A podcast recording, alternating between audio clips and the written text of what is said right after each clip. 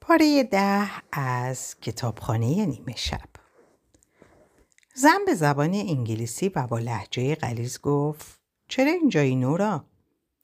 سوال سختی بود مخصوصا وقتی که ندانی منظور از اینجا کجاست واسه پرسیدن سالهای فلسفی یکم زود نیست؟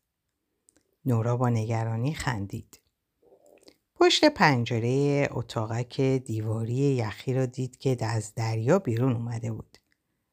یا نزدیک قطب شمال بود یا قطب جنوب. هرچی بود جایی در دور دستا بود. زن هنوز خیره به اون نگاه می‌کرد. نورا اصلا نمی‌دونست با همدیگه دوستن یا نه.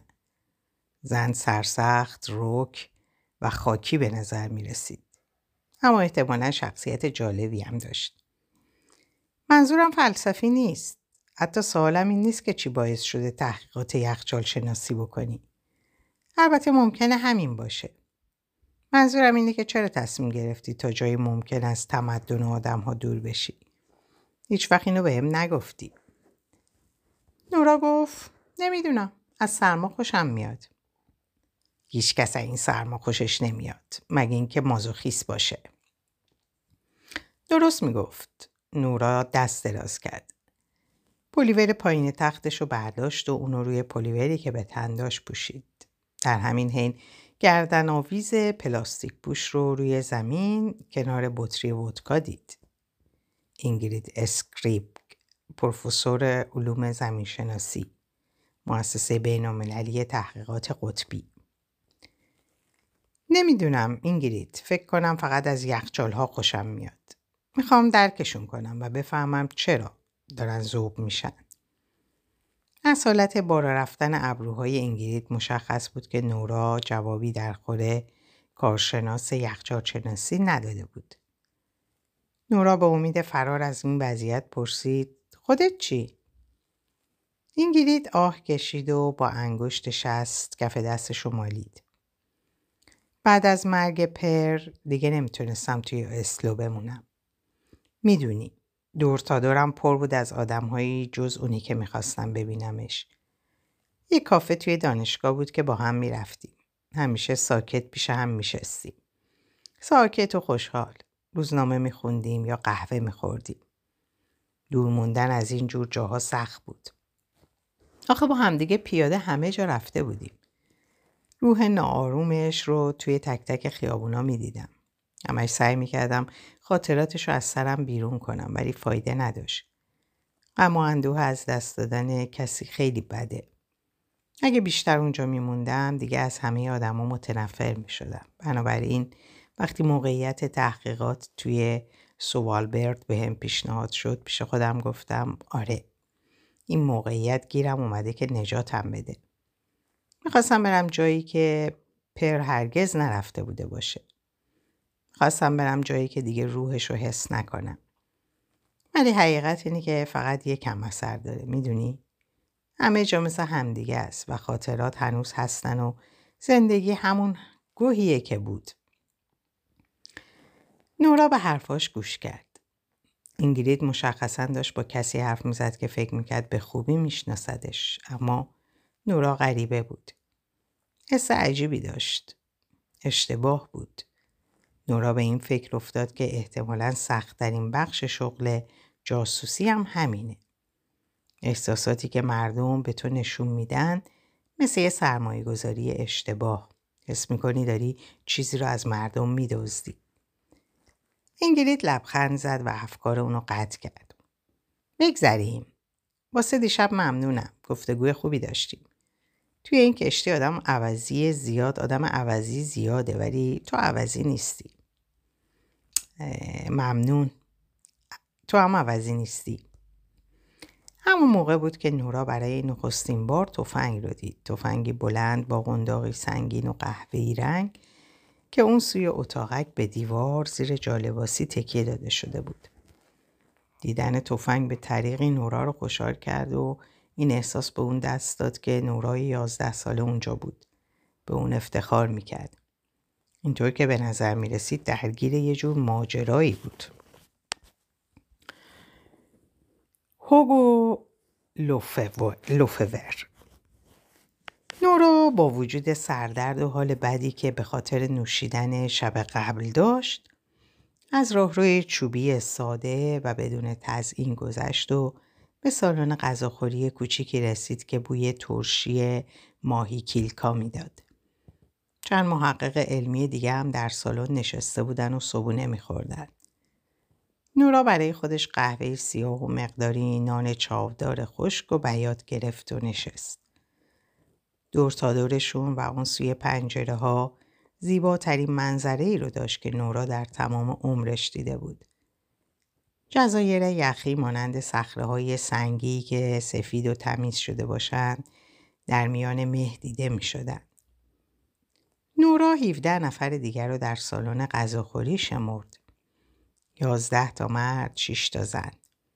تنها نشست اما کمتر از پنج دقیقه بعد مردی با موهای کوتاه و تحریشی که دو روز دیگه دو روز دیگه می‌شد اون رو ریشی کامل دونست پشت میز اون نشست. مردم مثل بیشتر حاضران اتاق کاپشن به تن داشت اما اصلا به اون نمی اومد. بیشتر به قیافش می‌خورد که باید در سواحل جنوب فرانسه باشه. شلوارکی مارکدار و تیشرت آستین کوتاه صورتی رنگی پوشیده بود. به نورا لبخند زد. نورا سعی کرد این لبخند رو برای خودش ترجمه کنه و بفهمه چه رابطه ای با هم دیگه دارن. مرد مدتی نورا رو تماشا کرد و بعد صندلیش رو روی زمین کشید تا روبروش بشینه. نورا دنبال گردن آویز اون گشت اما کارت شناسایی به گردن مرد آویزون نبود. نورا نمی‌دونست که باید اسم اونو بدونه یا نه. مرد گفت من هوگو هستم. خیال نورا رو راحت کرد. هوگو لفور. تو نورایی درسته؟ آره؟ توی مرکز تحقیقاتی سوالبارد دیدمت اما هیچ وقت سلام علیک نکردیم. بگذریم. فقط می‌خواستم بگم مقالت درباره یخچال های تپنده رو خوندم و شگفت زده شدم. واقعا؟ آره منظورم اینه که همیشه برام جالب بود که چرا فقط اینجا این رفتار رو نشون میدن و نه هیچ جای دیگه. واقعا پدیده عجیبیه. زندگی پر از پدیده های عجیبه. حرف زدن با بقیه وسوسه برانگیز اما خطرناک بود. نورا لبخندی کوچیک و معدبانه زد و بعد از پنجره به بیرون خیره شد. جزایر یخی به جزایر واقعی تبدیل شدند. قله های تیز و برفپوش شبیه قله کوها یا پستی های ناهمبار. نورا می‌تونست پشت این جزایر همون یخچالی رو ببینه که از پنجره اتاقکش دیده بود. از اینجا بهتر می‌تونست اندازش رو درک کنه. هرچند که بخش بالاییش رو ابر پنهون کرده بود. بخشای دیگش کاملا از مه بیرون بودن. خارقلاده بود.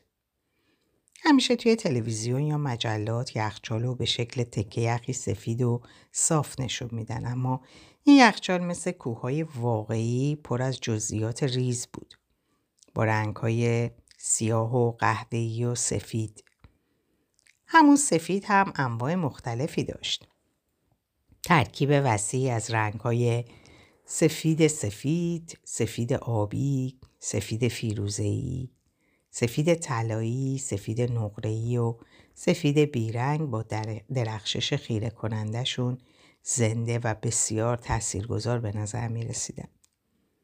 مطمئنا تاثیرگذارتر از صبحونشون بود. اوگو گفت غمانگیز نه؟ چی؟ این حقیقت که هر روز هرگز تموم نمیشه. از این حرف اون احساس تردید و نگرانی به نورا دست داد. از چه نظر؟ هوگو قبل از جواب دادن لحظه ای مکس کرد. گفت منظورم اینه که از آوریل به بعد همیشه هوا روشنه. گازی به بیسکویت خشکش زد. مثل یک روز بی انتها و تموم نشدنی. هم، آره. نمی‌دونم چرا واسه پنجره های اتاقک و پرده نذاشتن. از وقتی سوار این کشتی شدم هنوز درست نخوابیدم. نورا با سر تایید کرد. کی میشه؟ از کی؟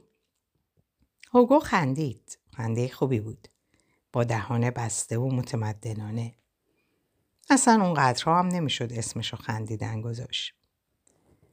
دیشب با اینگرید خیلی نوشیدم. ودکا حافظمو دزدیده. مطمئنی به خاطر ودکاست؟ چه چیز دیگه ای می‌تونه باشه؟ چشمان هوگو پر از سوال بودن. نورا ناخودآگاه احساس گناه کرد. نگاهی به اینگرید انداخت که داشت قهوه می نوشید و چیزی در لپتاپش تایپ می‌کرد. حالا نورا آرزو می‌کرد کاش پیش اون نشسته بود. هوگو گفت خب دیشب سومین شبمون بود. از یک شنبه توی مجمع الجزایر سرگردونیم. آره یک شنبه بود که از لونگ ایربین راه افتادیم. نورا حالتی به چهرش گرفت که انگار منظور اونو می‌فهمه. حس می‌کنم از یک شنبه تا الان اندازه یک سال گذشته. کشتی انگار داشت میچرخید. نورا مجبور شد کمی در صندلیش لم بده. 20 سال پیش توی ماه آوریل اصلا آب آزاد پیدا نمی‌شد. اما حالا نگاش کن. انگار داریم توی مدیترانه کشتیرانی می‌کنیم. نورا سعی کرد لبخندش آروم به نظر برسه. حالا اونقدرها هم نه.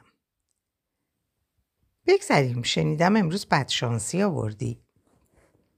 نورا سعی کرد احساسات رو از صورتش پاک کنه که البته سختم نبود. واقعا؟ دیدبان امروز تویی مگه نه؟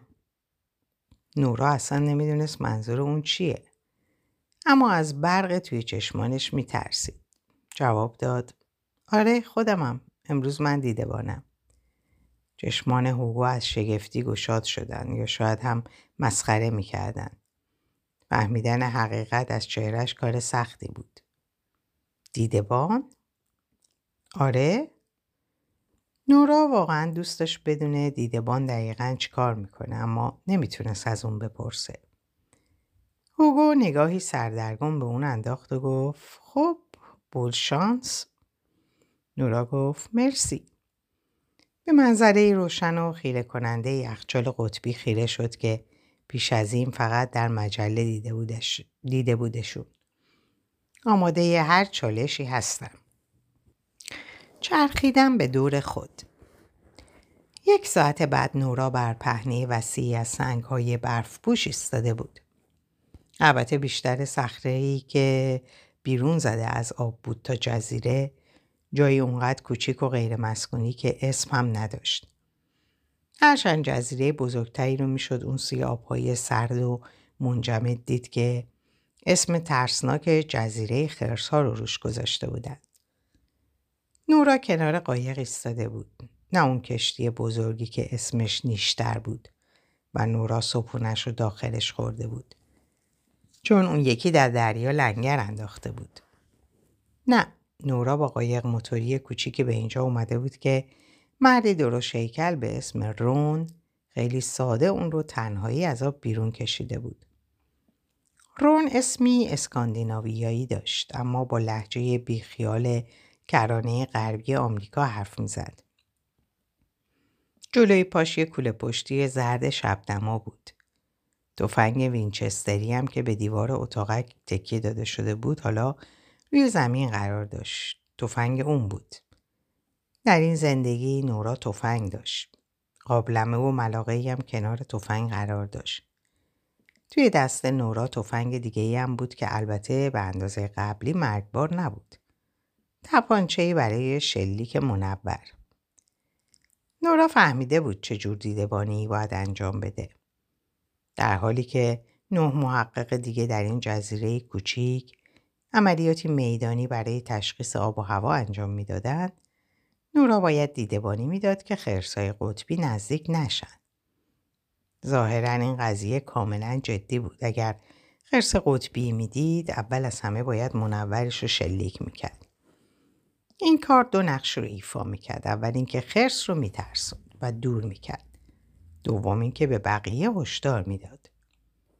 نقشه کاملا مطمئنی نبود و هر حال انسان ها منابع پروتئینی خوشمزه بودن و خرسا هم خیلی نمی. مخصوصا در سالهای اخیر که محل زندگیشون از دست داده بودن و منابع غذایی کمتری گیر می آوردن. این اونا را از همیشه آسیب پذیرتر و همچنین به اجبار خطرپذیرتر کرده بود. مرد بیریشی به نام پیتر که تون صداش بسیار بالا بود و چهره با زاویه های تیز داشت رهبر گروه عملیات میدانی بود و گفت به محض اینکه منور و شلیک کردی با ملاقه به قابلمه بکوب تونتون و وحشیانه جیغم بزن شنوایی خرسای قطبی حساسه مثل گربه 90 درصد مواقع سر و صدا اونا رو میترسونه و فراری میده. ده درصد باقی مونده چی میشه؟ با سر به تفنگ اشاره کرد. میکشیش قبل از اینکه اون تو رو بکشه. نورا تنها کسی نبود که تفنگ داشت. همهشون تفنگ داشتن. در واقع محققا همگی مسلح بودن. پس از این حرف پیتر خندید و اینگلید با دست روی کمر نورا زد. اینگرید در حالی که با صدایی خسخس مانند میخندید گفت واقعا امیدوارم امروز خورده نشی. درم برات تعیین میشه. البته اگر توی عادت ماهانه نباشی مشکلی برات پیش نمیاد. یا خدا چی؟ از فاصله یه مایلی می‌تونم بوی خونو حس کنم. یه نفر دیگه با صدایی گنگ و مبهم براش آرزو موفقیت کرد. اما چنان خودش رو کاملا پوشونده بود که نورا حتی اگرم میشناختش اون لحظه نمی‌فهمید کیه. پیتر گفت پنج ساعت دیگه برمیگردیم. دوباره خندید. نورا با شنیدن خندش امیدوار شد که این حرف شوخی بوده باشه. دور خودت به چرخ و قدم بزن تا گرم بمونی. بعد در مسیر سنگلاخی دور و میان مه ناپدید شدن و تنهاش گذاشتن. به مدت یک ساعت هیچ اتفاقی نیفتاد. نورا مدتی در دایره قدم زد و از یک پا روی دیگری پرید. مه کمی رقیقتر شد. نورا به منظره اطراف نگاه کرد. به این فکر افتاد که چرا هنوز به کتابخونه برنگشته. سرانجام می‌شد گفت در وضعیت مزخرفیه. مطمئنا همین حالا در بعضی زندگی ها کنار استخ زیر نور خورشید لم داده. زندگیهایی که در آنها موسیقی می نواخت یا توی وانی پر از آب گرم دراز کشیده بود که بوی استقدوس می‌داد. یا بعد از سه بار بیرون رفتن با دوست پسرش حالا با اون رابطه داشت. یا در ساحل مکزیک کتاب می‌خوند و یا در رستوران معروف و گران قیمتی غذا می‌خورد که ستاره میشلین داشت. یا سلانه سلانه در خیابونهای پاریس قدم می‌زد یا در روم گم شده بود. یا با آرامش خیال به معبدی در نزدیکی کیوتو خیره شده بود. یا آرامش پیله گرم رابطه موفق رو به دور خود حس می کرد. نورا در بیشتر زندگی ها دست کم از نظر فیزیکی جایی گرم و نرم بود. با این حال در این زندگی داشت حس جدیدی رو تجربه می کرد. شاید هم حس قدیمی که مدتها پیش دفع شده بود. منظره یخچال ها به اون یادآوری کرد که پیش از هر چیز انسانی که روی یک سیاره زندگی می‌کنه. متوجه شد تقریبا تمام کارهایی که در طول عمرش انجام داده تمام چیزهایی که خریده یا برای رسیدن به اونها تلاش کرده و بعد به طریق مصرفشون کرده قدم به قدم از این درک دورش کردن که اون و تمام انسان ها فقط یکی از نه میلیون گونه زیستی روی زمین هستند. سورو در کتاب والدن نوشته بود اگه کسی در مسیر رویاهاش با اطمینان قدم برداره و برای داشتن اون زندگی تلاش کنه که در تصوراتش آورده در طول زندگی به موفقیتی غیرمنتظره خواهد رسید. همچنین به این نتیجه رسیده بود که بخشی از این موفقیت حاصل تنهاییه. هرگز همراهی ندیدم که به اندازه تنهایی بتونه با انسان همراه بشه. نورا هم در آن لحظه حسی مشترک با اون داشت. اینکه فقط یک ساعت از تنها شدنش میگذشت هرگز این حد از تنهایی رو اون هم در دل طبیعتی خالی از سکنه حس نکرده بود. نورا در شبهایی که دچار افسردگی و تمایل به خودکشی می‌شد فکر می‌کرد مشکلش همون تنهاییه. اما دلیلش در واقع این بود که تنهاییش تنهایی حقیقی نبود. ذهن انسان وامانده از دیگران در شهری شلوغ میل زیادی به برقراری ارتباط داره. چرا که فکر می‌کنه ارتباطات انسانی هدف نهایی هن. اما در طبیعت محض یا اونطور که سرو خطابش می‌کرد داروی حیات بخش طبیعت تنهایی شکل دیگه ای به خود می‌گیره. برای خودش به نوعی ارتباط تبدیل میشه. ارتباطی میونه فرد و دنیا و میونه فرد و خودش. یاد یکی از گفتگوهاش با آش افتاد. آش قد بلند و بامزه و کمی معذب که همیشه دنبال کتاب موسیقی جدیدی برای گیتارش میگشت. مکالمهشون نه در مغازه بلکه در بیمارستان و همون زمانی بود که مادر نورا مریض بود. کمی پس از اینکه متوجه شد سرطان رحم داره نیاز به جراحی پیدا کرد. نورا مادرش رو پیش از تمام پیش تمام متخصصان بیمارستان عمومی بدفورد برد و در همون چند هفته بیشتر از تمام عمرش دست مادرش رو در دست گرفت. نورا در طول جراحی مادرش در غذاخوری بیمارستان موند. اش هم که لباس سفید پزشکی به تن داشت و نورا رو از مکالمات متعددشون در مغازه تئوری ریسمان شناخته بود فهمید که نورا نگرانه و جلو اومد تا به اون سلام کنه. اش جراح عمومی بیمارستان بود و نورا سالهای زیادی درباره عملهاش از اون پرسید. اون روز اش یک آپانتیس و یک مجرای صفرا رو عمل کرده بود. نورا همچنین درباره زمان معمول بهبود بعد از عمل و زمان عمل جراحی از اون پرسید و اش حسابی خیالش رو راحت کرد. مدت زیادی درباره چیزهای مختلفی با یکدیگه حرف زدن. چون گویی اش احساس کرده بود که نورا به این هم صحبتی احتیاج داره. چیزی هم در این باره گفت که نباید زیادی درباره علائم بیماری در گوگل سرچ کنه. این باعث شد درباره شبکه های اجتماعی صحبت کنند. اش عقیده داشت هر چقدر مردم بیشتر در شبکه های اجتماعی با هم ارتباط داشته باشند جامعه تنها تر میشه. گفت واسه همینه که این روزها همه از همدیگه متنفرن. چون دور تا دورشون پر شده از دوستایی که دوست نیستن. تا حالا اسم عدد دامبورو رو شنیده؟ بعد درباره مردی به نام راجر دامبار در دانشگاه آکسفورد براش گفت که کشف کرده بود انسانها ذاتا جوری برنامه ریزی شدن که فقط با 150 نفر آشنا باشند.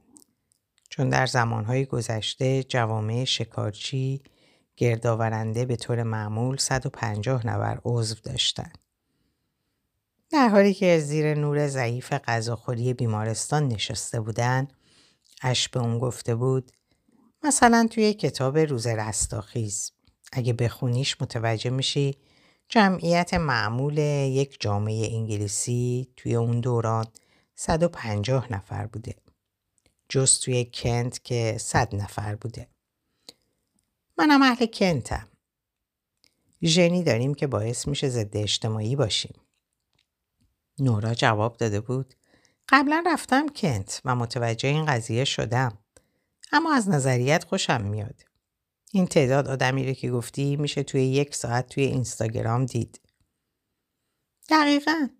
و این اصلا زندگی سالمی نیست. مغزمون نمی‌تونه چنین وضعی رو تحمل کنه. برای همینه که بیشتر از هر وقت دیگه به ارتباط مستقیم با آدم ها تمایل داریم. دقیقا برای همینه که من هیچ وقت کتاب های موسیقی آکورد آهنگ های سایمون و گارفانکر رو آنلاین نمی‌خرم. این خاطره لبخندی به لب نورا آورد. اما بعد صدایی بلند, پاش... بلند پاشیده شدن آب رو شنید و از عالم فکر و خیال به منظره قطبی اطرافش بازگشت. چند متر دورتر میونه جزیره خرسا و صخره کوچیکی که نورا روش ایستاده بود یکی یا چند صخره دیگه هم از آب بیرون زده بودند.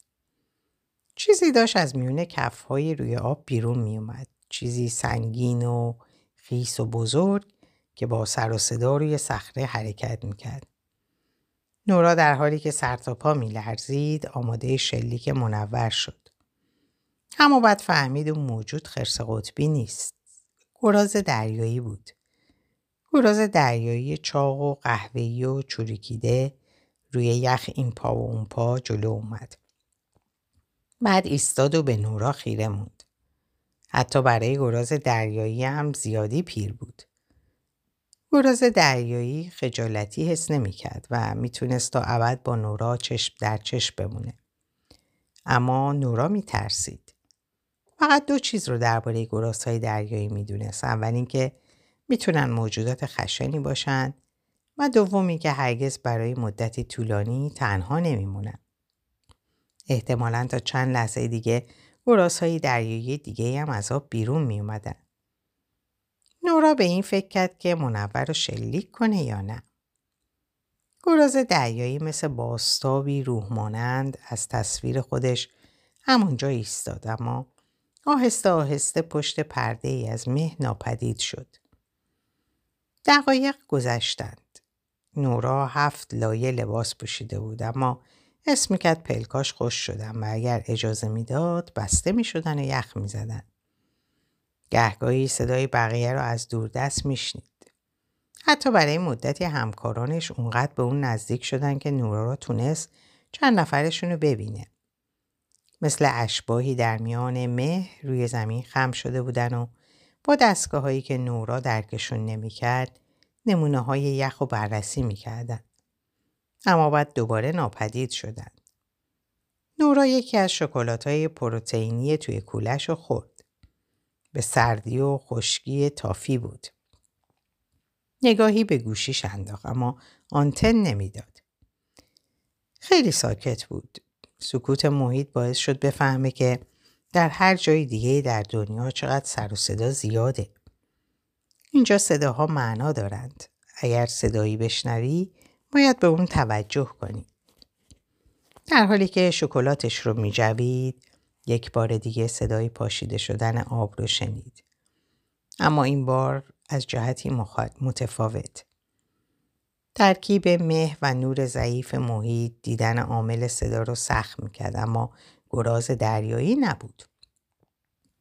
نورا این حقیقت و زمانی فهمید که از بزرگی شبه مقابلش آگاه شد. بزرگتر از گراز دریایی و بزرگتر از هر انسانی. لحظه ای بحرانی در وسط ناکجا آباد. نورا در دل سرما نجوا کرد. لعنتی. ناامیدی از اینکه وقتی واقعا به کتابخونه احتیاج داری و پیداش نمی کنی. مه کنار رفت و خرس سفید بزرگی که روی دو پا ایستاده بود پدیدار شد. روی چهار پا فرود اومد و با سرعتی شگفتآور و قدمهایی سنگین و با وقار و ترسناک به سمت اون به راه افتاد. نورا هیچ کاری نکرد. ذهنش از وحشت قفل کرده بود. مثل خاک منجمد زیر پاش کاملا بی حرکت شده بود. لعنتی لعنتی لعنتی لعنتی لعنتی لعنتی لعنتی سرانجام غریزه بقا در وجودش به کار افتاد و تپانچه منور رو بالا آورد و شلیک کرد. منور مثل ستاره دنبالدار کوچیکی شلیک شد. بعد در آب فرو رفت و مثل امید نورا در جا خاموش شد و از بین رفت. خرس هنوز داشت به سمت اون می اومد. نورا روی زانوهاش افتاد و شروع کرد به کوبیدن ملاقه به قابلمه و با نهایت قدرتش فریاد زد. خرس خرس خرس خرس لحظه متوقف شد. خرس خرس خرس خرس دوباره به سمت اون را افتاد. کوبیدن ملاقه و قابلمه فایده ای نداشت. خرس نزدیک شده بود. نورا به این فکر افتاد که اصلا دستش به تفنگ می‌رسه یا نه. تفنگ اندکی دورتر روی یخ افتاده بود. نورا می‌تونست پاهای پهن و مسلح به پنجه خرس رو ببینه که روی سنگ های برف پوش فشرده میشن و پیش میان. سرش رو پایین انداخته و با چشمان سیاهش مستقیم به نورا خیره شده بود. نورا جیغ کشید. کتابخونه خانم علم خواهش می‌کنم منو برگردونین. این زندگی اشتباهیه. واقعا واقعا اشتباهه. منو برگردونین. ماجراجویی نمی‌خوام. کتابخونه کجاست؟ کتابخونه رو می‌خوام. در نگاه خیره خرس هیچ حس تنفری نبود. نورا براش فقط غذا بود. گوشت. این ترسی وحشتناک به جان نورا مینداخت. قلبش مثل تبل تبل زنی که به نقطه اوج آهنگ نزدیک میشه تون می‌زد. به آخر آهنگ رسیده بود. سرانجام در اون لحظه بود که حقیقتی شگفتآور بر نورا پدیدار شد. نمی‌خواست بمیره. مشکل همین بود. در مقابل مرگ زندگی خیلی جذابتر به نظر می رسید. و اگه زندگیش جذاب به نظر می رسید چطور می‌خواست به کتاب خونه نیمه شب برگرده؟ باید از زندگی ناامید می‌شد تا بتونه برگرده و کتاب دیگه رو امتحان کنه. نه اینکه صرفا از زندگی بترسه. مرگی خشن و نابودگر با چشمان سیاه یک خرس به اون خیره شده بود و به سمتش میومد. در همون لحظه بود که نورا بهتر از هر زمان دیگه ای فهمید آماده مردن نیست. در حالی که رو در روی خرس قطبی ایستاده بود و با اتشی سیری ناپذیر برای زنده موندن ملاقه و قابلمه رو به هم میکوبید این حقیقت که آماده مردن نیست کم کم در ذهنش بزرگ و بزرگتر شد و جای ترس رو گرفت. تندتر و محکمتر از قبل ملاقه و قابلمه رو به هم کوبید. من نمی ترسم. من نمی ترسم. من نمی ترسم. من نمی ترسم. من نمی ترسم. خرس هم مثل گراز دریایی ایستاد و به اون خیره شد. نورا به تفنگ نگاهی انداخت. بله زیادی دور بود. اما زمانی که بتونه خود رو به اون برسونه و بفهمه چطور باید شلیک کنه دیگه دیر شده. اصلا شک داشت بتونه خرس قطبی رو بکشه. بنابراین به کوبیدن ملاقه ادامه داد. چشمانش رو بست و همانطور که سر و صدا می‌کرد در دل آرزو کرد که به کتابخونه برگرده. وقتی دوباره چشماشو باز کرد خرس داشت با سر به داخل آب برمیگشت. حتی بعد از رفتن خرس هم به کوبیدن ملاقه و قابلمه ادامه داد. حدودا یک دقیقه بعد صدای انسانها رو شنید که در میان مه نام اون رو صدا می‌کردن. در اینجا به پایان این پاره می‌رسم براتون آرزوی سلامتی ساعات و اوقات خوش و خبرهای خوش دارم خدا نگهدارتون باشه.